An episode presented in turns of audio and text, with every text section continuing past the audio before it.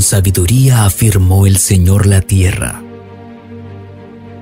Con inteligencia estableció los cielos. Por su conocimiento se apartaron las aguas y las nubes dejaron caer su rocío. Hijo mío, conserva el buen juicio. No pierdas de vista la discreción. Te serán fuente de vida, te adornarán como un collar. Podrás correr tranquilo tu camino y tus pies no tropezarán.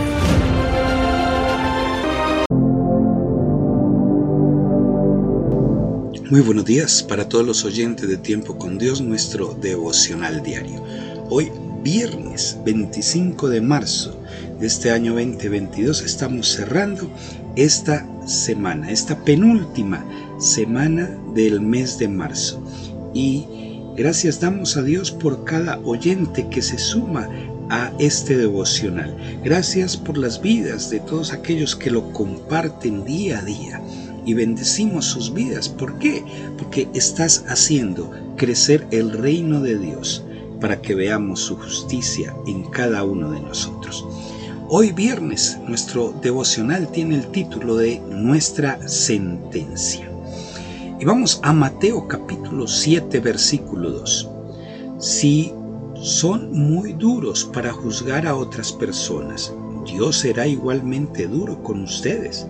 Él los tratará como ustedes traten a los demás. Mirar a alguien, su actitud o su palabra, sin formarse inmediatamente un juicio sobre esa persona o su actitud, es casi imposible para la naturaleza humana.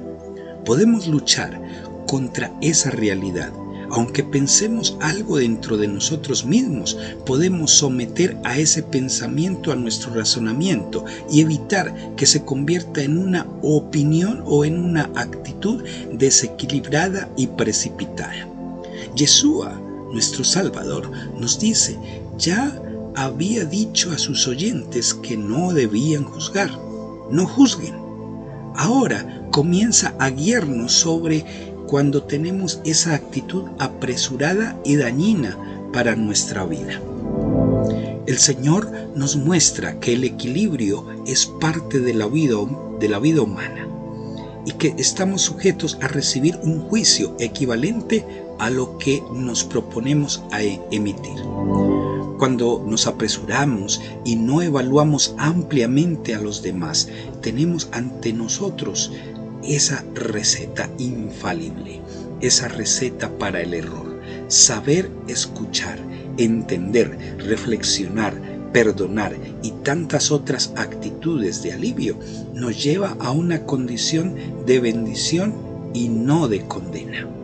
Lo que el Señor espera es que lo primero nos pongamos en la condición del otro para tratar de entenderlo, para tratar de ver que de pronto ese error puede también tenerlo en nuestra vida y no aprovecharnos de ello para ser duro con esa persona, para tratar de ver y vivir los hechos de su perspectiva.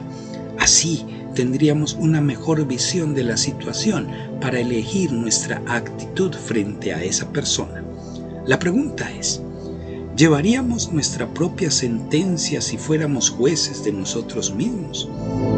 Tú llevarías tu propia sentencia y dirías, mira, aquí tengo, presentas ante el juez y le dices, mira, aquí tengo mi propia sentencia, júzgame por esa sentencia. Yo creo que la mayoría de nosotros difícilmente lo haríamos, pero nosotros podíamos llevar la sentencia de los demás para que sean juzgados por nuestra propia opinión. Es más, daríamos nuestra opinión al juez para que él la tuviera en cuenta y así poder hacer un juicio. Oremos en esta preciosa mañana. Allí con tus ojitos cerrados dile, Señor, que sea objetivo ante mí mismo y ante mis conductas equivocadas y que tenga también la compasión y la misericordia para no juzgar y perdonar a quienes me hayan hecho daño. Gracias Padre, porque a pesar de muchas situaciones que han venido en mi contra, aprendo a perdonar. Y aprendo a perdonar porque yo no quiero llegar a ser sentencia mía. Que tú, que eres el juez justo, el juez misericordioso, el juez amoroso, el juez que no es implacable, sino que por el contrario tiene amor por los que te aman y quiere hacer justicia con aquellos que no te conocen y quieres que ellos regresen a ti. Te doy gracias por esta preciosa mañana. Gracias, amado Padre, porque tú eres amor y misericordia y tienes compasión de los que están equivocados para que ellos vuelvan a buscar tu rostro y contactarte contigo. Amén. Familia, somos Monte de Sion, Iglesia Cristiana de Restauración, ubicados en la calle 28H Sur 12B15 Este, barrio Amapolas. Ahí está nuestra congregación y está ubicada al suroriente de Bogotá, zona cuarta de San Cristóbal. Tenemos las siguientes reuniones, miércoles 7 de la noche, noches con el Espíritu Santo. Y hoy, 6.30 de la tarde, te esperamos para esa ceremonia de Chabad. Es una ceremonia familiar muy preciosa para que te hagas partícipe de ella. Así que no te la pierdas. Y mañana sábado, 5 de la tarde, nuestra reunión de milagros, restauración y llenura del Espíritu Santo. Bendiciones para todos aquellos y nos encontramos con la bendición del Padre nuestro Padre amado, allí este día lunes nuevamente en nuestro devocional diario.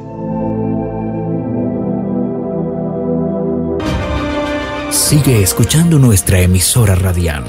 Creemos que es de gran bendición para tu vida. Dios te bendiga. Dios te bendiga.